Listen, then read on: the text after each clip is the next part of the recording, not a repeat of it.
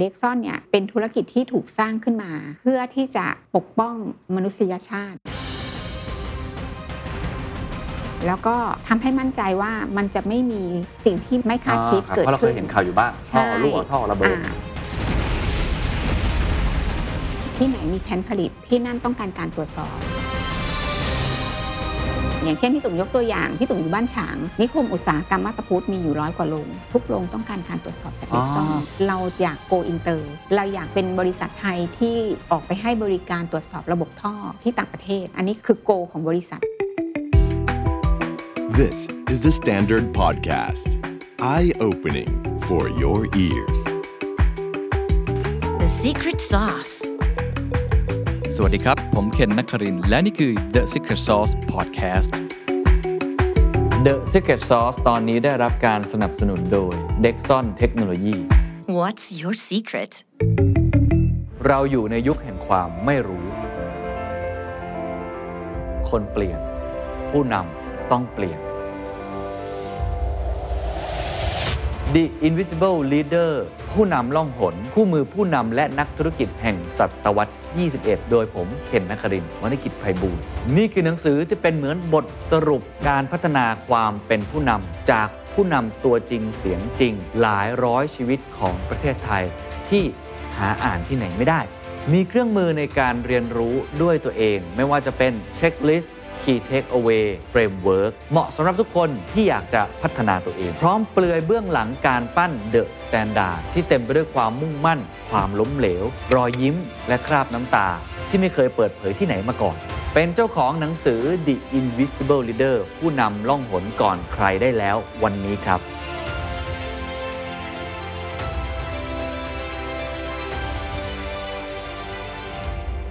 คุณผู้ชมเคยเห็นหนังฮอลลีวูดที่มีท่อส่งแก๊สไหมครับ แล้วก็มีอุปกรณ์เทคโนโลยีขั้นสูงเลย คอยที่จะอยู่ข้างในท่อแล้วก็ไหลวิ่งไปเรื่อยๆ ใครเคยดูหนังเจมส์บอนด์ The World is not enough น่าจะเคยเห็นนะฮะ ธุรกิจแบบนั้นมีจริง ๆ นะครับ แต่ไม่ได้บอกว่าจะมาไล่ล่าจับผู้ร้ายกันแบบนั้นนะไม่ใช่นะฮะ โรงงานอุตสาหกรรมอยู่ที่ไหนที่นั่นก็ต้องมีท่อถูกไหมฮะซึ่งท่อมีหลากหลายรูปแบบมาก ไม่ว่าจะเป็นท่อลำเลียงน้ำมัน แก๊สหรือว่าท่อประเภทอื่น ๆ ที่ลำเลียงได้ทั้งหมดนั้นจำเป็นอย่างยิ่งที่จะต้องมีสิ่งหนึ่งครับ ความปลอดภัยครับ ถ้าท่อเกิดมีรอยรั่วนิดเดียว รอยบุบนิดเดียวผุกร่อนนิดเดียว อันตรายเกิดขึ้นได้จริง ๆ นะครับ นี่เป็นสิ่งที่ทุกโรงงานอุตสาหกรรม ทุกบริษัทจำเป็นที่จะต้องมีการตรวจสอบ หรือว่ามี inspector จากภายนอกเข้ามา เพื่อทำให้บริษัทนั้นมีความปลอดภัยและลดความเสี่ยงให้ได้มากที่สุด และนั่นเป็นที่มาของธุรกิจที่เราจะคุยกันในวันนี้ครับ นั่นก็คือบริษัทที่ชื่อว่า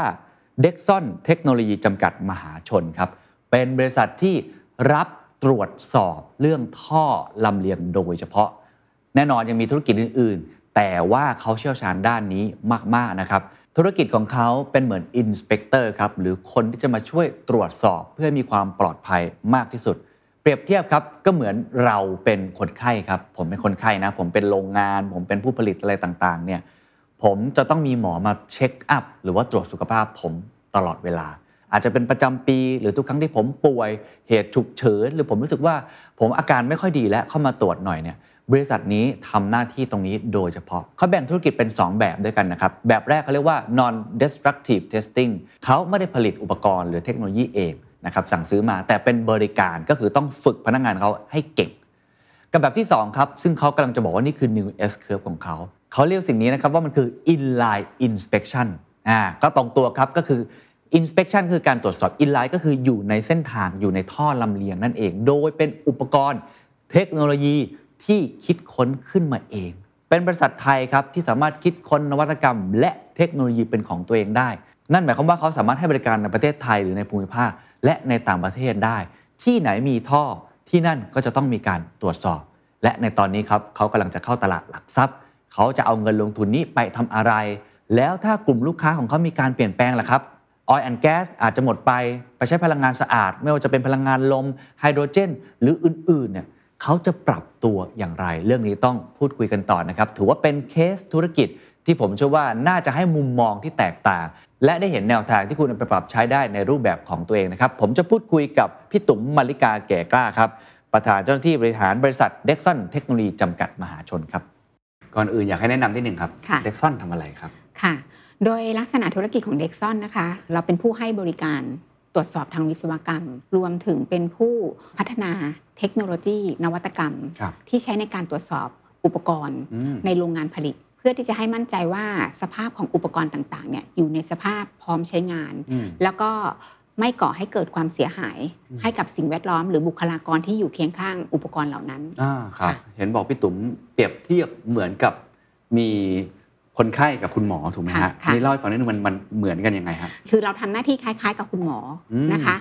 อ่าอย่างเช่นว่าทางคุณเคนมีอุปกรณ์ในโรงงานผลิตอืมหลายประเภทเลย อยากรู้ว่าอุปกรณ์แต่ละประเภทเนี่ย เขาอยู่ในสภาพสมบูรณ์ พร้อมใช้งานหรือเปล่า คุณเคนต้องจ้าง DEXON เข้าไปให้บริการตรวจสอบอืมหลังจากตรวจสอบปุ๊บเนี่ยพี่ตุ๋มจะส่งมอบรายงานให้คุณเคนคุณเคนจะทราบเลยว่า สภาพอุปกรณ์แต่ละประเภทเนี่ยเป็นยังไงอืมต้องการการดูแล maintenance ต่อหรือไม่อืมอ่าคุณเคนสามารถเอา report ของพี่ตุ๋มเนี่ย ไปดำเนินการต่อได้อ๋ออัอันนี้คือลักษณะการให้บริการของ DEXON ก็คือเหมือนเป็นคุณหมอตรวจสอบอุปกรณ์ใช่ในโรงงานอุตสาหกรรมที่ค่ะเปรียบเสมือนกับคนไข้ค่ะ หลังจากนั้นเนี่ยขบวนการถัดไปคุณเคนก็ต้องการที่จะ maintenance อุปกรณ์ ให้กลับเข้ามาสู่สภาพการใช้งานปกติครับค่ะ ซึ่งอุปกรณ์ในโรงงานอุตสาหกรรมก็มีหลากหลายรูปแบบ หลากหลายถูกไหมฮะหลากหลายแต่ว่ามกสิ่งที่เด็กซอนทำนี่มีอะไรบ้างครับ ที่เป็นคนช่วยตรวจเนี่ยครับ คือจริง ๆ พี่ตุ๋มแบ่งประเภทเรื่องของการให้บริการของทางเด็กซ่อนเนี่ยออกเป็น 2 กลุ่มใหญ่ ๆ นะคะ เพื่อให้คุณเคนเข้าใจง่ายอ่ากลุ่มแรกเลยเนี่ยจะเป็นเรื่องของการตรวจสอบแบบไม่ทำลายไม่ทำลายนะคะไม่ทำลายไม่ทำลายก็คือไม่ทำลายชิ้นงานของอุปกรณ์ที่เราเข้าไปทำการตรวจสอบอ๋ออ่ากับอีกจุดหนึ่งเนี่ยเป็นนวัตกรรมชั้นสูงอ่านะคะ เกี่ยวกับเรื่องของ การคิดค้นอุปกรณ์ที่ใช้ในการตรวจสอบระบบท่อลำเลียงอืมระยะยาว อันเนี้ยจะเป็น key highlight ที่ทาง DEXON เนี่ยครับเป็นผู้คิดค้นพัฒนาแล้วก็ให้บริการกับกลุ่มลูกค้าชั้นนำทั่วโลกครับค่ะเอาแบบแรกก่อนครับค่ะแบบไม่ทำลายนี่มันคือมันทำยังไง ปกติมันทำลายเหรอฮะเวลาที่เราเข้าไปทำการตรวจสอบเนี่ยเทคนิคการตรวจสอบของฮะเราเนี่ยสามารถที่จะตรวจสอบในขณะที่อุปกรณ์ของของคุณเคนเนี่ยโอเปเรตอยู่ได้เลย อ๋อกำลังรันอยู่เลย ใช่ ไม่ต้องหยุด แล้วก็โอ้ลักษณะการตรวจสอบเนี่ยไม่ทำลายชิ้นงานหรือชิ้นส่วนของอุปกรณ์ที่คุณเคนเป็นเจ้าของอืมเราสามารถที่จะมีเมธอดการตรวจสอบที่ทำให้ไม่ lost time ด้านของ operation ก็คือเหมือนผมก็วิ่งอยู่ด้วย แล้วก็ใช่ตรวจไปด้วย ใช่ ในขณะเดียวกันชิ้นงานที่ได้รับการตรวจสอบไม่เสียหายมอ่าอันเนี้ยก็จะเป็นประเภทแต่ว่าด้วยเมธอดของงานประเภทเนี้ยมีมีหลากหลายนะคะฮะมีเป็นร้อยเมธอดเลย วิธีการในการตรวจสอบขึ้นอยู่กับว่า คุณเคนต้องการตรวจสอบชิ้นงานหรือว่าวัสดุประเภทใดครับแล้วต้องการผลของการตรวจสอบแบบไหนอืมเราจะเป็นคนแนะนำครับว่าถ้าเกิดในลักษณะ requirement มาแบบเนี้ยเราจะเสนอ service อะไรให้คุณ ยกตัวอย่างได้ไหมครับ สักหนึ่งถึงสองอุปกรณ์ก็ได้ว่าปกติเราตรวจอะไรเราทำกันยังไงครับอ่าสมมุติว่าคุณเคนมีท่อท่อออ่าพี่ตุ๋มพี่ตุ๋มยกตัวอย่างท่อลำเลียงนี่แหละครับคุณเคนอยากทราบเกี่ยวกับเรื่องของเออท่อเนี่ยใช้ไปสักระยะหนึ่งแล้ว ความหนาของท่อเนี่ย thickness เนี่ยมันบางลงหรือเปล่า มันบางมันกัดกร่อนลงไปในระดับที่ท่อยังใช้งานได้ปกติไหมอ๋ออ่อ่าคุณเคนก็จะมาจ้างบริษัทเด็กซ่อนอ๋อช่วยตรวจสอบสภาพความหนาของท่อทีหนึ่ง อันนี้ก็จะเป็นหนึ่งใน requirement ที่ครับพี่ตุ่มได้รับมาปุ๊บเนี่ยพี่ตุ่มก็จะให้ทางฝั่ง technical evaluate แล้วว่าอ๋อตัวเนี้ยอยู่ใน scope ภายใต้ capability ที่เราทำได้อืมเราก็จะจัดทีมจัดคนอุปกรณ์ออกหน้างาน แล้วก็ไปทำการตรวจสอบให้ เพราะฉะนั้น ขึ้นอยู่กับ requirement ที่ทางคุณเคนขอมาเลยว่าครับคุณเคนอยากตรวจอะไรครับอยากได้อะไร อันเนี้ยคือ requirement ที่ได้จากลูกค้า ซึ่งตรวจได้ทุกแบบเลยเหรอครับ ทุกแบบ คือถ้าเป็นคุณหมอเนี่ยคุณหมอหัวใจตรวจหัวใจความดันความดันอ่ากระดูกกระดูก อันนี้คือสารพัดโรคอะครับ คล้ายกันในเด็กซ่อนเนี่ยบุคลากรที่พี่ตุ่มมีเนี่ยจะครับมีความชำนาญเฉพาะด้านอ่ามันก็ขึ้นอยู่กับว่า requirement ที่คุณเคนมาเนี่ยคุณเคนอยากตรวจอะไรอืมอ่าพี่ตุ่มก็จะต้องจัด inspector เนี่ยเข้าไปให้บริการให้ตรงตามวัตถุประสงค์ที่ต้องการ ซึ่งสมมุติว่าถ้าไม่ใช่ท่อลำเลียงมีอุปกรณ์แบบอื่นอีกไหมครับมีค่ะ อย่างเช่นเอ่อตัว storage tank อ๋อแทงก์กักเก็บอ่าครับอ่าก็ต้องการการตรวจสอบตัว piping ทุกอย่างยังเป็นเครื่องจักรผมเข้าใจถูกไหมเครื่องจักรน่าจะต้องเป็น service ของตัวผู้ผลิตเครื่องจักรเอง ใช่ ถ้าเกิดกรณีที่เป็นเครื่องจักรที่มาจากเอ่อ OEM หรือว่าผู้ผลิตเนี่ยเอ่อเขาอาจจะ require ตรงจุดนั้น แต่ถ้าเกิดเป็นอุปกรณ์ part อื่นๆเนี่ยต้องการเราอ่าสมมติเป็นอุปกรณ์ชนิดอื่นค่ะๆแทบจะทั้งหมดนี้เราทำได้เกือบหมดเลยถูกไหมฮะทั้งหมดเลยเราทำได้หมดอ๋อค่ะอ่าเข้าใจค่ะแล้ว ซึ่งส่วนใหญ่แล้วกลุ่มลูกค้าที่เราให้บริการเป็นกลุ่มลูกค้ากลุ่มไหนครับอาจจะไม่ต้องพูดชื่อแบรนด์ก็ได้ครับคือทุกโโรงงานนะคะในประเทศไทยรวมถึงในระดับสากลนะรีควายการตรวจสอบจากเด็กซ่อนอืมกลุ่มธุรกิจที่ต้องการการตรวจสอบเนี่ยคุณเคนคิดได้เลยว่าที่ไหนมีแผนผลิต ที่นั่นต้องการการตรวจสอบ oil and gas refinery อืม petrochemical power plant energy infrastructure อืมทุกหน่วยงานต้องการการตรวจสอบอืมเพื่อให้เขามั่นใจว่าอุปกรณ์ที่เขามีอยู่เนี่ย operate ทุกวันเนี่ยครับ safe เพียงพอที่จะทำให้ไม่เกิดอุบัติเหตุหรือความเสียหายเกิดขึ้น เป็นโรงงานทุกรูปแบบเลยเหรอครับ ถูกต้องค่ะ อย่างอันนี้เครื่องมันเป็นยังไงครับ เอาประเภทแรกก่อนเมื่อกี้อย่างที่พูดกัน คือพี่ตุ่มมี storeในการจัดเก็บเครื่อง ในในแต่ละเมธอดของการตรวจสอบ อย่างเช่นเครื่องตรวจสอบ PAUT อืมอ่า LRUT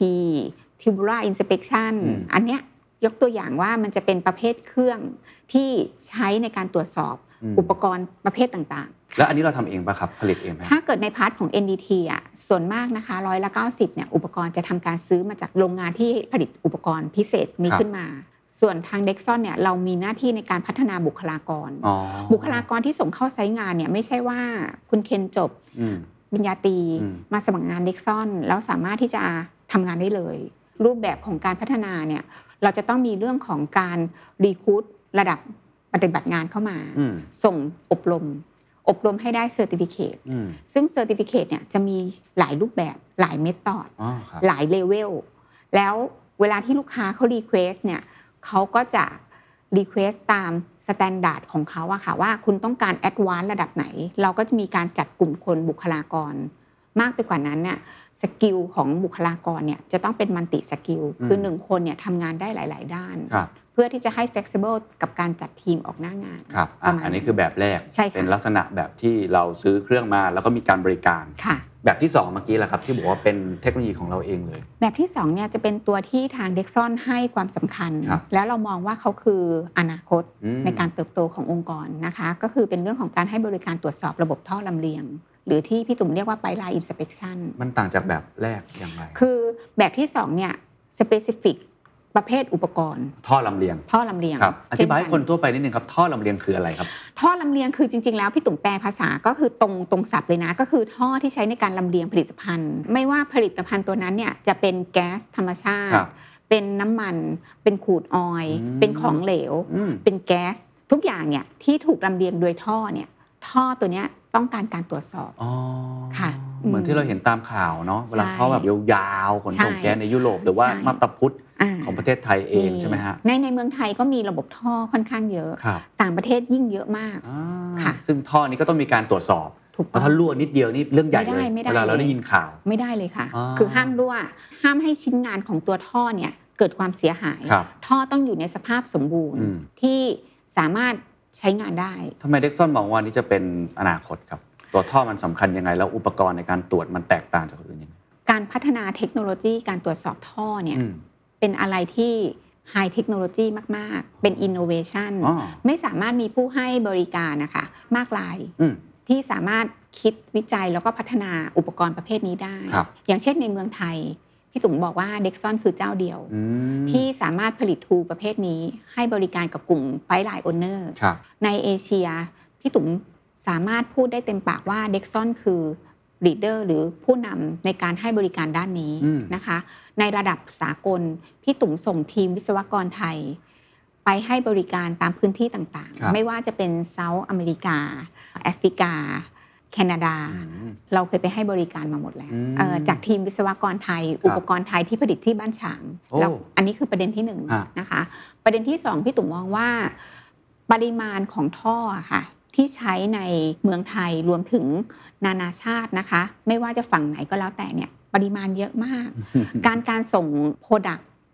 ภายในประเทศ หรือข้ามประเทศ จากแหล่งขุดเจาะหรืออะไรก็แล้วแต่เนี่ยคุณใช้ท่อเป็นตัวลำเลียงอืมเพราะฉะนั้น demand เรื่องของตลาดเนี่ยเป็นสิ่งที่ทำให้เราเห็น opportunity ครับว่า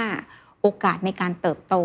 ในการพัฒนาอุปกรณ์ประเภทเนี้ยอืมสูงมาก คือยิ่งมีท่อเยอะใช่ ก็หมายความว่านั่นคืองานของเรา ดีมานในการตรวจสอบเยอะด้วย ก็จะเข้ามาเยอะด้วยถูกต้องโอ้ค่ะน่าสนใจครับว่าค่ะโอกาสยังมีอีกมากมาย ผมถามเรื่องอุปกรณ์ก่อนค่ะค่ะเราคิดได้ยังไงครับ อุปกรณ์แบบนี้ต้องจดเอ่อ IP intellectual property มากน้อยแค่ไหน แล้ว R&D คิดค้นมาถึงตรงเนี้ยมันทำมาได้ไง ตอนแรกเลยเนี่ยของทางเด็กซอนเนี่ยเริ่มต้นธุรกิจเนี่ยเขาเป็นผู้ให้บริการตรวจสอบทาง NDT อะอันแรกนะครับที่ที่พี่ตุ๋มพูดถึง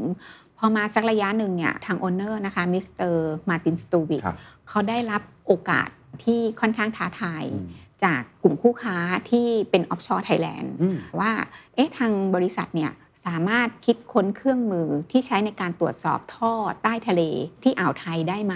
มันคือจุดประกายเริ่มต้นอืมของการที่ทางคุณมาตินมองเห็นว่า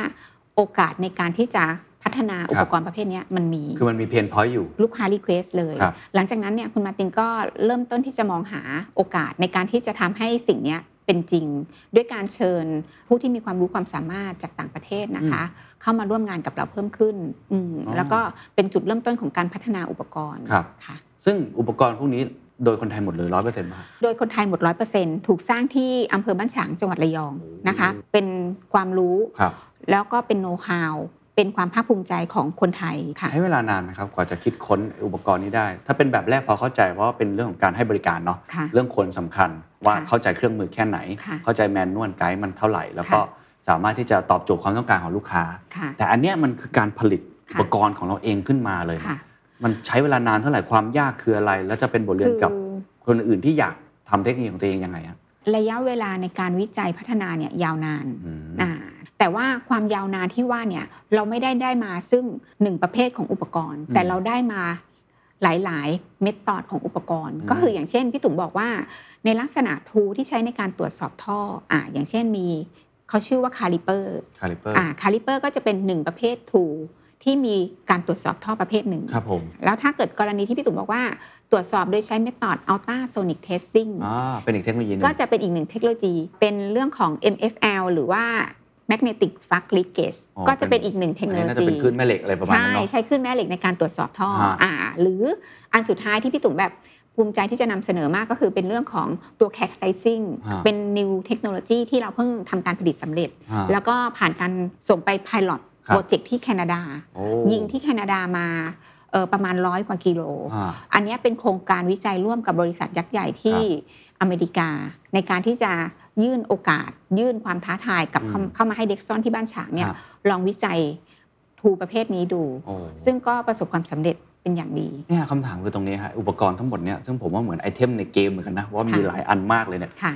ทำได้ไงฮะสมมติคนไทยฟังอยู่แล้วบอกเฮ้ยเราทำแบบนี้ได้ด้วยเหรอ พี่ตุ่มอยู่ที่นี่มา 18 ปีถูกไหมฮะถูกค่ะ เห็นตอนที่เริ่มไหม แล้วเห็นตอนทดลองแล้ว fail ไหมแล้วกว่าจะได้อุปกรณ์นี้มามันผ่านมาบ้างต้องลงทุนเท่าไหร่ ใช้คนเท่าไหร่อืมความรู้อย่างไรกว่าจะออกมาเป็นอุปกรณ์ แล้วกลายเป็น new S curve เนี่ยคือจริง ๆ มันมีกระบวนการแล้วก็ขั้นตอนครับค่ะ มันเริ่มต้นจาก concept ก่อนอืมอ่ามันต้องมาจาก concept สมมุติว่าทางคุณมาตินครับมี concept ว่า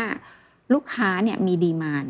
แล้ว demand ของลูกค้าเนี่ยสามารถที่จะสร้างออกมาเป็น concept อืมแต่เราจะเอา concept เนี่ยไปพัฒนาออกมาเป็น tool ที่ใช้งานได้จริงยังไงอืมมันก็จะต้องผ่านเรื่องของการวิจัยนะคะ research ครับอ่า research เสร็จเอามาพัฒนาไอ้ขั้นตอนการพัฒนาไม่ว่าจะเป็นเรื่องของ mechanic design electronic design อืมจนกระทั่งผลิตออกมา assembly ออกมาเป็น prototype อืมเอาไป test ที่ลานทดสอบ ทดสอบ tool ตัวเนี้ยก็คือเป็นท่อลำเลียงให้เห็นเป็นท่อเลยลำเลียงเลย แล้วก็เอา tool ที่เป็น prototype เนี่ยเข้าไปวิ่ง run เลย อ๋ออ่าคือ mechanic ของมันก็คือมันเหมือนเป็นจะเรียกว่าเป็นหนูแล้วกัน แล้วก็มีท่อแล้วก็วิ่งเข้าไปในนี้ใช่อย่างนี้ใช่ไหมเป็นเครื่องจักรใช่อย่างนั้น แต่ว่าโดยกลไกของของเครื่องเนี่ยเขาจะมีหลาย part มันไม่ได้มีความง่ายฮะในการที่จะสร้าง tool ชิ้นนี้ขึ้นมา เนื่องจากว่ามันค่อนข้างที่จะ sensitive ครับในเรื่องของการออกแบบด้าน mechanic อืมโดยเฉพาะ electronic อืมเออมากกว่านั้นอันเนี้ยคือ body อืมอ่าทำยังไงให้ได้ Data แล้วเอา Data เนี่ยกลับมา Analyze เพื่อให้ได้ผลของรายงานส่งมอบให้กับทางคุณเคนได้ว่าอย่างท่อนั้นมีปัญหาไหมถูกว่าคุณเคนจะมั่นใจได้ยังไงว่า อุปกรณ์ที่พี่ตุ๋มเอาเข้าไปรันให้คุณเคนเนี่ยครับได้ Data ออกมาเนี่ย Data มีความแม่นยำอืมอืมน่าสนใจมากเลยครับ ซึ่งในระดับประเทศไทยหรือว่าในระดับเอเชียหรือโลกค่ะเองเนี่ยค่ะมีคนทำอุปกรณ์แบบเราไหมมีคู่แข่งไหม ในเมืองไทยไม่มีโอ้ค่ะในเมืองไทยไม่มี ในเอเชียพอมีบ้างครับแต่พี่ตุ่มมั่นใจว่าโดยระดับของเทคโนโลยีเนี่ยที่จะให้ได้รับการเชื่อมั่นหรือเชื่อถือเนี่ยของเด็กซอนเป็นที่หนึ่งอืมนะคะแต่ถ้าเกิดในระดับโลกเนี่ยมีผู้ให้บริการอยู่ที่อเมริกาหรือว่ายุโรปครับอยู่บ้างลงทุนเยอะไหมครับเนี่ยเอาเยอะเอาสมมติผมยกตัวอย่างข่าวอาจจะใกล้ตัวทุกคน Chat GPT อย่างเงี้ยเราเห็น Chat GPT อะค่ะเขาลงทุนเป็นหมื่นล้านเหรียญนะฮะค่ะกว่าจะได้เป็นปัญญาประดิษฐ์ค่ะอาจจะไม่ได้ตรงกับบริบทกันมากแต่ผมพยายามยกอย่างให้เห็นภาพว่า การที่จะมีเทคโนโลยีของตัวเอง มีเรียกว่าสิทธิบัตรอะค่ะของตัวเองขึ้นมาเนี่ยมันเป็นสิ่งที่คนไทยอยากจะได้อค่ะยากจะได้นวัตกรรมของตัวเองเนี่ยค่ะแล้วของทางเด็กซอนเนี่ยทำได้สำเร็จเนี่ยมันคือลงทุนเยอะมากน้อยแค่ไหน แล้วกว่าจะได้มาเนี่ยมันมีคำแนะนำยังไงมันเป็นเรื่องของการค่อยๆพัฒนามาเรื่อยๆ ตลอดอ๋อระยะเวลาที่บริษัทเปิดมา คือเขาเปิดมาตั้งแต่ปี 1996โอ้ปัจจุบันก็ประมาณเกือบ 30 ปีครับมันเป็นการสั่งสมประสบการณ์อืมมองเห็นโอกาส วางดิเรกชันอืมแล้วก็ขยายตัวไปเรื่อยอืมๆเพราะฉะนั้นถามว่าลงทุนเยอะไหม ตั้งแต่ต้นจนปัจจุบันเยอะอ๋อแต่เพียงแค่ว่าไม่ได้ตุ้มเดียว ในการที่จะลงทุนครั้งเดียครับอย่างนี้แต่ค่ะเราก็ต้องมีหน่วยงานวิจัยและพัฒนามีค่ะเฉพาะของเราเองถูกค่ะ R&D แล้วก็ใส่งบลงไปในทุกปี ถูกหน่วยงานวิจัยของพี่ตุ่มเนี่ยตั้งมาประมาณ 10 ปีละอืมอ่าจาก professor ท่านเดียวนะคะอ๋อเหรอฮะที่พี่ที่พี่ตุ่มเชิญมาจากเอ่อประเทศรัสเซียอ่าเข้ามาร่วมงานกับเรา จนกระทั่งณวันนี้ทีม R&D ของเราอะมีสมาชิกร่วมกว่า 70 ท่านอืมนะคะ แล้วก็มีตึก R&D แยกต่างหากอืมก็ตั้งหน้าตั้งตาเนี่ยทำการค้นคว้าวิจัยพัฒนาอุปกรณ์ประเภทนี้โดยเฉพาะเลยอืมที่มาของตัวอุปกรณ์เนี่ยเกิดจาก in-house development ทั้งหมดครับก็คือเป็นการผลิตชิ้นส่วนต่างๆ จากหน่วยงานภายใน แล้วก็ให้ได้มาซึ่งทูที่สำเร็จรูปพร้อมอืมใช้งานอืมอืมน่าสนใจมากเลยครับค่ะในเชิงของธุรกิจเป็นยังไงบ้างครับ ตลอด 20-30 ปีที่ผ่านมาเมื่อกี้ที่บอก มันมีช่วงที่ธุรกิจไม่ดีไหม หรือว่าอืมเวลามันดีเนี่ยมันดีลักษณะแบบไหนที่กับคู่แข่งเป็นอย่างไรครับค่ะตอนเริ่มต้นทำธุรกิจร่วมร่วมงานกับเด็กซ่อนเนี่ยพี่ตุ่มก็มาสายการเงินเนาะอืมเออก็มาช่วยบริษัทดูเรื่องของระบบ การบริหารจัดการการครับเงินการบัญชี อาจจะเป็นด้วยความไว้วางใจนะคะจากคุณมาร์ติน ก็มอบหมายงานส่วนต่างๆ ที่นอกเหนือจากงานบัญชีอะให้พี่ตุ่มทำไปเรื่อยอืมๆประมาณปี 2015 เขาก็มีการโปรโมทพี่ตุ่มขึ้นเป็น CEO ครับจาก 2015 จนถึงปัจจุบันเนี่ยมันจะมีอยู่ 2 เหตุการณ์นะคะก็ช่วงปีที่ได้รับการแต่งตั้งเลยปี 2015 ช่วงนั้นจะมีวิกฤตออยล์ไคซิสอืมเกิดขึ้นนะคะ ในปีนั้นพี่ตุ่มจำได้ ลูกค้าประมาณเกือบครึ่งหนึ่งของเด็กซ่อน เป็นกลุ่ม Oil and Gas Refinery ทีเนี้ยพอมันเกิดวิกฤต Oil and Gas น่ะเขาเซฟเบลอืมเขาตัดลดงบประมาณอืมเออมีการส่งจดหมายมาเลยเรื่องของการขอความเห็นใจในเรื่องของการลดราคาค่าบริการอะไรอย่างเงี้ยซึ่งแน่นอนมันกระทบกับรายได้ครับซึ่งเป็นรายได้หลักของเรา ตอนนั้นเนี่ยพี่ตุ่มคิดแล้วว่าเราจะทำยังไง เพราะว่าเราเพิ่งพาธุรกิจกลุ่ม oil and gas ค่อนข้างเยอะอืมก็มีการประชุมหารือนะคะ ร่วมกับกลุ่มผู้บริหารเนี่ย diversify business อืมเป็นจุดตั้งต้นนะในการที่เรากลับเข้ามาโฟกัสตลาด inline inspection อย่างจริงจัง อ๋อ ตอนนั้นยังอะไม่ได้โฟกัสขนาดนั้น คือเราทำแต่เราไม่ได้โฟกัสครับเรายังโฟกัสตลาด NDT เป็นหลักอืมอันเนี้ยคือจุดตั้งต้นเลยว่าเฮ้ยพอมันเริ่มมีวิกฤตออยล์เนี่ย มันทำให้ธุรกิจเราเนี่ยไม่สามารถพึ่งพิงลูกค้ารายเดียวได้ละอืมกลุ่มเดียวได้ละ มันก็เลยมีการ launch โครงการเกี่ยวกับเรื่องของโปรโมทงานทางด้านของงาน inline inspection ทั้ง domestic ทั้งต่างประเทศเพิ่มขึ้นอืมโชคดี feedback กลับมาค่อนข้างดีมากอืมมันก็เลยทำให้วันวิกฤตในครั้งนั้นเนี่ยหนึ่งแล้วแหละพี่ตุ๋มก้าวข้ามมันมาได้ครับโดยที่บริษัทเนี่ยไม่มีความจำเป็นที่จะต้องทำการ downsize หรือว่าทำอะไรกับพนักงานในองค์กร ก็คือสามารถหาบ่อน้ำบ่อใหม่มาใช่ได้ใช่ค่ะ แล้วก็เป็นบ่อใหม่ที่เห็นอนาคตที่ยิ่งใหญ่แล้วก็เติบโตได้มากกว่า บ่อเดิมด้วยครับกับอันที่สองวิกฤตโควิดอืมโควิดนี่กระทบค่อนข้างเยอะครับพี่ตุ๋มมั่นใจว่าทุกๆกิจการกระทบอ่าแต่จะมากน้อยเนี่ยขึ้นอยู่กับเลเวลของลักษณะธุรกิจครับแต่สำหรับเด็กซ่อนเนี่ยพี่ตุ๋มถือว่ามันเป็นการกระทบที่ค่อนข้างรุนแรง เนื่องจากว่าคีย์ของธุรกิจเนี่ยคือการส่งคนไปปฏิบัติงานอืมตามพื้นที่ต่างๆโอ้อ่าไม่ว่าตามโดเมสติกไซต์งานลูกค้าครับหรือว่าส่งเขาบินไปปฏิบัติงานยิงปิกที่ต่างประเทศอืม ณจุดที่สายการบินปิดหมด ทุกประเทศปิดหมด เราไม่สามารถส่งคนออกไปได้เลยอ่าลงพื้นที่ไม่ใช่ได้ลงพื้นที่ไม่ได้แล้วโควิดเนี่ยแพร่กระจายติดต่อกันอยู่ 2 ปีใช่ใช่ ซึ่งวิธีการเซอร์ไวธุรกิจให้ก้าวผ่านช่วงนั้นมาได้เนี่ยก็จะใช้วิธีเรื่องของการพัฒนาปรับตัวในการเอาเรื่องของ online technology เข้ามาใช้งานเพิ่มว่ามันออนไลน์ได้เลยเหรอฮะใช่ ในการส่งคนไปยิง PIG ก็คือใช้ tool ครับบวกคนที่มี skill ครับแต่เผอิญคนไปไม่ได้แล้วแล้วแล้ว tool จะยิงได้ยังไงนั่นสิฮะอะพี่ตุ๋มก็จะต้องมีเรื่องของการคุยกับ partner ต่างประเทศ เปิดคลาสออนไลน์ใช่ training ฮะให้เขาว่าส่งระดับโอเปอเรเตอร์ของเขาอะเข้าฝึกอบรมอ่าออนไลน์ รู้วิธีการ operate tool เรา หลังจากนั้นพี่ตุ๋มส่ง tool ไปโอ้ตามประเทศต่างคือส่งอุปกรณ์ๆใช่ไอตัว inspector ใช่เนี่ยส่งขึ้นไปเครื่องไปเลยค่ะอ่าแล้วก็ไปที่หน้างานแล้วก็ครับเขาก็จะส่งคนของโอเปอเรเตอร์เนี่ยเข้ามาประกบทำงานให้เราพพอทูยิงเสร็จปุ๊บเนี่ยส่ง tool กลับอ่าเราก็จะไปเอา Data กลับเข้ามาวิเคราะห์ต่อเพราะฉะนั้นมันก็สามารถที่จะเปลี่ยนแปลงสภาพการทำงานไปอีกหนึ่งรูปแบบอืมทำให้เราสามารถที่จะ ก้าวข้ามวิกฤตช่วงนั้นไปได้อารมณ์เหมือน telemedicine ประมาณนั้นเนาะประมาณนั้นเออแต่ตอนนี้ก็กลับมา onsite หมดแล้วนะฮะปกติ onsite หมดแล้ว เพราะยังไงออนไลน์มันคงไม่เท่ากับไม่ออนไซเท่า onsite ถูกไหมไม่เท่า ปี 2022 พอวิกฤตโควิดเขาเริ่มต้นที่จะครับผ่อนคลายลงเนาะเอ่อประเทศลูกค้าต่างๆเนี่ยเขาก็กลับเข้ามาสู่สภาพปกติเนี่ยอืมก็มีการ requestเรื่องของการให้บริการเหมือนเดิมอืมอะพี่ตุ๋มก็สามารถที่จะส่งทูส่งพนักงานเข้าไปปฏิบัติงานตามพื้คนรับที่ต่างครับๆได้เหมือนเดิมครับเราแตกต่างจากคู่แข่งยังไงครับ เห็นบอกว่ามีคู่แข่งจากต่างประเทศด้วย ที่เขาก็อาจจะแข็งแกร่งด้วยอือฮึหรือว่าอันนี้ผมถามอีกมุมหนึ่งเช่น บริษัทที่เขามีท่อลำเลียงเองเนี่ย ทำไมเขาไม่ทำอินเฮ้าส์ในการตรวจสอบตัวเองอันนี้จะสองคำถามนะครับค่ะว่าเรามองสองเรื่องนี้ยังไงครับ เรื่องแรกพี่ตุ๋มมองว่าเป็นเรื่องของวัฒนธรรมองค์กรอืมอ่าพี่ตุ๋มมองว่าทางเด็กซอนเนี่ยพยายามที่จะปลูกฝังอ่าทัศนคติการทำงานครับนะคะ ตั้งแต่ระดับผู้บริหารจนถึงระดับปฏิบัติการ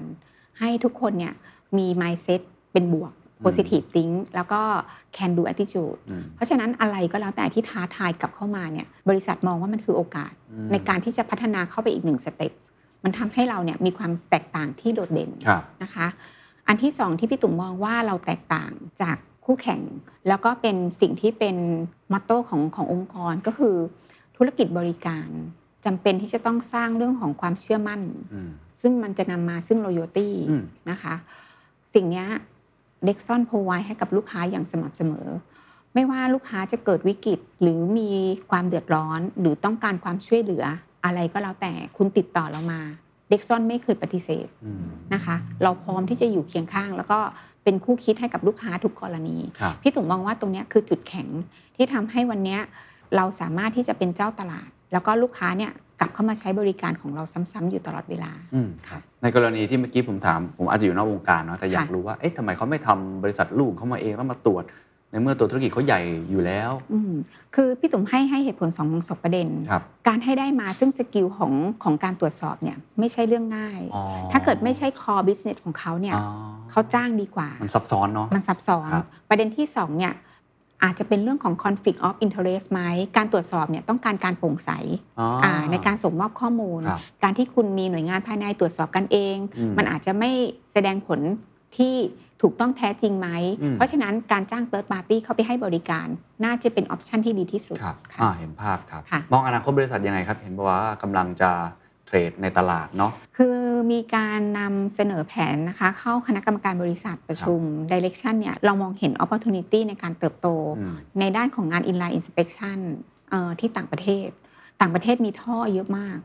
เอ่อโดยเฉพาะที่ประเทศสหรัฐอเมริกา แล้วก็อีกพื้นที่หนึ่งคือที่ยุโรปอืมพี่ตุ่มมีเปิดเอ่อบริษัทย่อยที่เนเธอร์แลนด์อ๋อค่ะครับแล้วก็โดยลักษณะของ intention คือ เราอยาก go inter อืมเราอยากเป็นบริษัทไทยที่ออกไปให้บริการตรวจสอบระบบท่อที่ต่างประเทศอืมอืมอันนี้คือคือโกของบริษัทแต่เราต้องไปแย่งตลาดกับคนอื่นเหมือนกันนะฮะ market share เนี่ยใช่ คือจริงๆเนี่ยถ้าเกิดมองว่าเป็นเป็นเรื่องของการแย่งตลาดเหมือนไม่น่าไปอืมแต่ว่าพี่ตุ๋มมองทาร์เก็ตของของตลาดที่จะไปอ่าเนี่ยครับเป็นจุดที่ไม่จำเป็นต้องไปแย่ง สมมติพี่ตุ๋มยกตัวอย่างประเทศสหรัฐอเมริกาครับตามตามข้อมูลที่รีเสิร์ชเราจะเจอว่าประเทศเนี้ย เก่าแก่ใหญ่ แล้วก็มีเทคโนโลยีมายาวนานอืมมีการสร้างระบบท่อมานานละแล้วท่อเนี่ยถูกใช้งานมานานมากอืมปัจจุบันเนี่ยท่อเก่าอืมยิ่งท่อเก่าเนี่ยความสูญเสียภายในของตัวท่อยิ่งสูงครับเอ่อท่อเก่าที่ถูกใช้งานยิ่งดีมาเรื่องของการตรวจสอบระดับสูง เด็กซอนเนี่ยจะมีทูอยู่ประเภทหนึ่ง เป็นอุปกรณ์ที่ได้รับโอกาสนะคะในการวิจัยร่วมกับบริษัทยักษ์ใหญ่ที่ประเทศสหรัฐอเมริกาให้สปอนเซอร์เรามาอืมนะคะทำการพัฒนาทูขึ้นมาประเภทหนึ่ง เราเรียกเขาว่าตัว c a c sizing คุณสมบัติของอุปกรณ์ประเภทเนี้ยสามารถตรวจท่อที่มีรอยร้าวอะค่ะรอย crack อะได้เล็กสุดถึง 1มิลลิเมตรหนึ่งมิลก็เห็นละฮะเห็นค่ะโอ้แล้วก็ตัวเนี้ยการพัฒนาเนี่ยสำเร็จ มีการนำ tool อุปกรณ์เนี่ยไป test run ที่ประเทศแคนาดาครับโดยมีการ witness จากเอ่อบริษัทที่เป็นสปอนเซอร์ แล้วก็ได้รับการยืนยันอืมว่า result ของการให้บริการเนี่ยมีความถูกต้องแม่นยำครับแล้วก็ satisfy ครับดังนั้นถ้าเกิดกรณีที่อันเนี้ยคือหนึ่งในนวัตกรรมใหม่ ที่บริษัทได้มีการคิดค้นพัฒนาขึ้นมา แล้วสามารถเอาไปให้บริการที่ประเทศสหรัฐอเมริกาได้อืม ปริมาณท่อเก่าบวกกับเทคโนโลยีประเภทนี้นะคะ ที่ยังมีผู้ให้บริการน้อยมากในในโลก มันคือโอกาสที่เรามองว่ามันสามารถที่จะทำให้ธุรกิจเติบโตได้ครัแน่บนอน โอ้คือเรามีทั้งนวัตกรรมใช่ที่มันใหม่เนาะเทคโนโลแล้วก็ยีเอ่ออือฮึตลาดใช่ก็ยังมีค่ะอีกมากมายเพราะยังมีท่อเก่าอีกเต็มไปหมดเลยถูกค่ะเรียกว่าเป็น product market fit เลยใช่ค่ะอันนี้น่าจะมองว่าน่าจะเป็นไปได้ใช่ใช่นะครับแล้วได้เงินลงทุนมาอยากเอาไปทำอะไรเป็นพิเศษครับ แน่นอนอย่างแรกเลยเนี่ยพี่ตุ๋มอยากเอาไปลงทุนในในการเปิดเอ่อบริษัทที่ต่างประเทศอืมสองประเทศที่เรา target เอาไว้ประเทศแรกก็คือประเทศสหรัฐอเมริกาอืมแล้วก็อันที่สองก็คือลงทุนเพิ่มที่ประเทศเนเธอร์แลนด์อ๋อเพราะว่าเราเห็นโอกาสในครับสองพื้นที่นี้ อันนี้คือเปิดเองหรือว่ามี partner ครับเปิดเองค่ะโอ้ค่ะ แล้วก็อันถัดไปเนี่ยแน่นอนหน่วยงาน R&D นะคะคือ key success ขององค์กรอืมเพราะฉะนั้นเงินที่ได้จากการระดมทุนจะต้องถูกจัดสรรเอามา เพื่อใช้ในการพัฒนา tool ให้มีศักยภาพแล้วก็นวัตกรรมใหม่ ๆ เพิ่มขึ้นครับค่ะเผื่อจะได้มีอุปกรณ์เพิ่มกว่านี้เนาะใช่ มองไปในอนาคตนะครับเห็นความเปลี่ยนแปลงในเชิงอุตสาหกรรมค่ะแบบไหนบ้าง เช่น เมื่อกี้เราพูดเรื่อง oil and gas ค่อนข้างเยอะเนาะค่ะแต่โลกก็พูดกันว่ามันจะถึงจุดพีคค่ะแล้วเขาจะใช้คำว่าเลิกใช้ก็ว่าได้ใช่ใช่ไหมอยากจะไปใช้พลังงานสะอาดอะไรต่างใช่ๆตรงนี้มองว่าเป็นภัยคุกคามไหมครับ มองว่าเป็นความท้าทายอย่างไร หรือแล้วมองอนาคตของวงการนี้มันเป็นยังไงครับ พี่ตุ๋มมองว่ามันคือโอกาส มันคือภาพเชิงบวกต่อโลกใบนี้อืมและคือโอกาสที่ยิ่งใหญ่ของเด็กซอน โดยลักษณะของธุรกิจเด็กซอนเนี่ยเราทำงานเคียงข้างกับธุรกิจ oil and gas อยู่แล้วอืมแล้วพี่ตุ่มรู้ว่าดิเรกชันของธุรกิจ oil and gas เนี่ยเขาไม่ได้หวังที่จะพึ่งพา oil gas ไปตลอดชีวิตครับโดยปัจจุบันเนี่ยอย่างเช่นเขามีเรื่องของโครงการวิจัย ในการที่จะใช้พลังงานทดแทนใหม่ ๆ เข้ามา อันเนี้ยก็จะเป็นอีกหนึ่งโครงการที่ทางเด็กซอนเนี่ยมีโอกาส นะคะได้รับเชิญให้เข้าไปให้ความร่วมมือในโครงการวิจัยตัวใหม่อืมอ่าเกี่ยวกับเรื่องของการคิดค้นพลังงานทดแทนไฮโดรเจนอืมที่จะเอาเข้ามาใช้ทดแทนพลังงานปัจจุบันอืมอันเนี้ยสมมุติว่าบริษัทที่เขาคิดค้นพัฒนาครับพลังงานทดแทนไฮโดรเจนเนี่ยสำเร็จก๊าซไฮโดรเจน จะต้องถูกเอามาใช้กับชีวิตมนุษยชาติอืมผ่านการลำเลียงระบบท่อออ๋อท่อยังอยู่นะ ท่อยังอยู่ ท่อเนี่ยก็จะต้องถูกทำอ่าการตรวจสอบ เตรียมสภาพความพร้อมที่จะรับกับโปรดักประเภทใหม่ ๆอืมอันเนี้ยก็คือโครงการใหม่ที่พี่ตุ๋มอะกำลังทำการบ้านเพิ่มเติมว่า ตัวเราเองเนี่ยจะต้องเข้าไปเป็นส่วนร่วมในการที่จะพัฒนา แล้วก็รองรับความต้องการครัขบองพลังงานทดแทนใหม่ ๆ เพื่อที่จะหาตอบโจทย์ให้กับกลุ่มของโอนเนอร์ฮะให้สามารถที่จะเดินคู่ไปกับเราได้อย่างปลอดภัย แสดงว่าวันหนึ่งถ้าโลกจะเลิกใช้ น้ำมันหรือว่าก๊าซธรรมชาติ เราเชื่อว่าทางเด็กซอนก็ยังไปต่อได้ ไปต่อได้แน่นอน ท่อยังไงก็ไม่ตายผมเข้าใจถูกไหมใช่ คือท่อยังไงก็ไม่ตาย เพราะว่าพี่ตุ๋มมองว่าเขาคือ foundation ในการที่จะส่งต่อพลังงานอืมเอ่อไม่ว่าจะภายในหรือระหว่างประเทศอืมหล่อเลี้ยงประชาชนครับอ่าชาวโลกเราครับค่ะโอ้ น่าสนใจว่ามีตรงไฮโดรเจนด้วยค่ะแล้วพลังงานรูปแบบอื่นๆล่ะครับ เราสามารถเข้าเป็นส่วนหนึ่งในไอ้ตัว supply chain ตรงนี้ได้ไหมครับ ได้ค่ะ จริง ๆ แล้วมันจะมีอีกกลุ่มธุรกิจหนึ่งที่เขามีการว่าจ้าง Dexon เข้าไปให้บริการตรวจสอบอยู่สม่ำเสมอนะคะ เป็นกลุ่มของตัว wind turbine หรือว่ากังหันลมโอ้นะคะ ในเมืองไทยเนี่ยจะอยู่ในพื้นที่เอ่อโคราชครับที่เป็น wind ใหญ่นะคะเป็นฟาร์มใหญ่แล้วก็แถวเวียดนาม โดยลักษณะของบุคลากรที่สามารถเข้าไปให้บริการตรวจสอบประเภทนี้ได้เนี่ย skill คนเนี่ยจะต้องผ่านการ certify อืมนะคะเราเรียกเขาว่า GWO Global Wind Organization ครับจะเป็นผู้ออก certificate ให้กับบุคลากรของเรา แล้วเวลาที่ลูกค้าเขา request ให้เราเข้าไปทำการตรวจสอบเนี่ยบุคลากรที่เราส่งไปเนี่ยจะต้องผ่านการอบรมอืมอ่าประเภทนี้ อันนี้ก็จะเป็นอีกหนึ่งธุรกิจที่ครับ เด็กซอนเนี่ยให้บริการอยู่ คือไม่ใช่แค่ตัวในโรงงานอุตสาหกรรมอย่างเดียวค่ะท่อลำเลียงก็ใช่ไฮโดรเจน ก็เดี๋ยวลองดูกันต่อไป ใช่ ส่วนกังหันลมก็ทำได้อีก พลังงานทดแทนโอ้ด้านของกังหันลมก็ครัจะบเป็นอีกหนึ่งที่หนึ่งธุรกิจที่เราให้บริการ ครับค่ะครับ แล้วอีกธุรกิจหนึ่งที่ผมเห็นในตัวเลขเหมือนกัน น่าสนใจว่าก็เป็นเรื่องของการ training ด้วย อ๋อใช่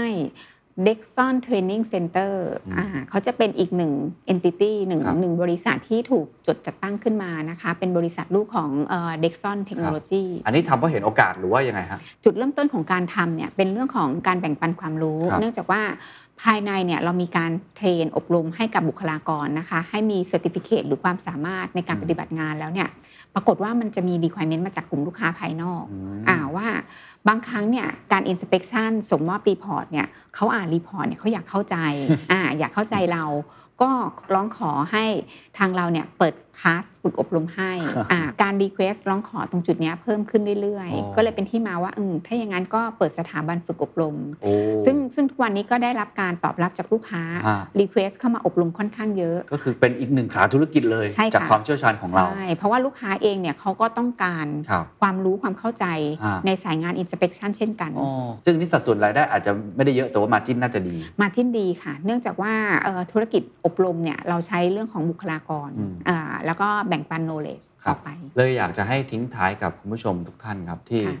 กำลังรับชมอยู่ค่ะอาจจะไม่ได้ตรงกับอุตสาหกรรมนี้สัทีเดียว แต่ค่ะว่าในบริบทเชิงธุรกิจอาจจะเป็น positioning ที่คล้าย ๆ กัน เช่นค่ะเป็น supplier ค่ะของบริษัทขนาดใหญ่อือฮึเป็น third party ค่ะอ่าของบริษัทขนาดใหญ่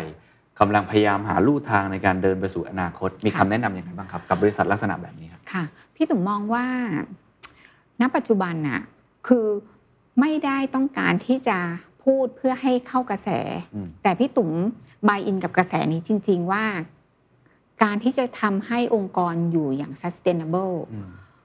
มันคือ key success อย่างของ d e x o n เนี่ยคือเป็นธุรกิจที่ถูกสร้างขึ้นมา เพื่อที่จะปกป้องมนุษยชาติอืมเออพี่ตุ๋มใช้คำนี้เลยอืมเนื่องจากว่า อุปกรณ์ที่เด็กซ่อนเข้าไปให้บริการตรวจสอบเนี่ยเขาต้องอยู่ในสภาพพร้อมใช้งานอืมอ่าแล้วก็ทำให้มั่นใจว่ามันจะไม่มีสิ่งที่ไม่คาดคิดอ่ารับเกิดเพราะเราเคขึ้ยนเห็นข่าวอยู่บ้างท่อใช่รั่วท่อระเบิดอ่าอาจจะทำลายทรัพย์สินอ่าทำลายชีวิตทำลายธรรมชาติ หรือแม้แต่ทำลายโลกครับเราคือผู้ที่มีหน้าที่ในการให้บริการในจุดนี้ มันทำให้ธุรกิจของเราเนี่ย มั่นคง สุดท้ายแล้วกันนะครับทราบมาว่าจริง ๆ เป็น CFO มาก่อนถูกไหมฮะค่ะ สนุกยังไงครับมาทำโอ้โห ต้องรู้เรื่องเครื่องยนต์กลไกเทคโนโลยีเชิงวิศวกรรมมากๆ จบด้านบัญชีมาค่ะถูกไหมฮะค่ะสนุกยังไงครับงานนี้แล้วทำได้ยังไงกับคนที่ทำสายการเงินแล้วมาทำด้านวิศวกรรม คืออย่างอย่างแรกเลยพี่ตุ๋มมองว่ามันเป็นเรื่องของบุคลิกส่วนตัวอ่าอ่าโดยส่วนตัวเนี่ยเป็นคนที่ชอบเรียนรู้ตัวเองเนี่ย ต้องใช้ความพยายามสูงกว่าคนอื่นอืมในการที่จะเข้าใจธุรกิจประเภทนี้ เนื่องจากว่าแบ็กกราวไม่มีหนักไปกว่านั้นเนี่ยพี่ตุ๋มจะต้องมา control หนุ่มๆ วิศวกร ทั้งชาวไทย ทั้งชาวต่างชาติ ให้ทุกอย่างเนี่ยอยู่ร่วมกันโดยที่ไม่มี conflict อืมคือ Dexon เนี่ยเขาเป็นมั l ติเนชั่น a ลิตี้เลยนะคะ มีหลายๆ ชาติร่วมงานอยู่ ซึ่งอันเนี้ยถือเป็นความท้าทายแล้วก็พี่ตุ๋มก็ไม่รู้หรอกว่าตัวเองทำได้สำเร็จระดับไหน แต่ก็ ณปัจจุบันก็น่าที่จะพูดได้ระดับหนึ่งว่าอ่า Dexon กำลังเติบโต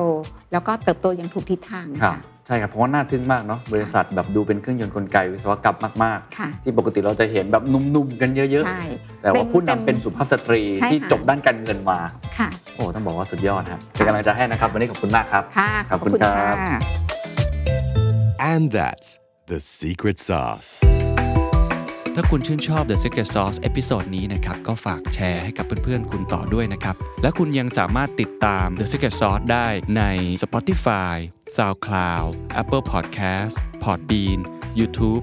และ Podcast Player ที่คุณใช้อยู่นะครับ และอย่าลืมติดตาม Facebook Fanpage The Secret Sauce เข้ามาติชมเข้ามาพูดคุยกับผมได้เลยนะครับ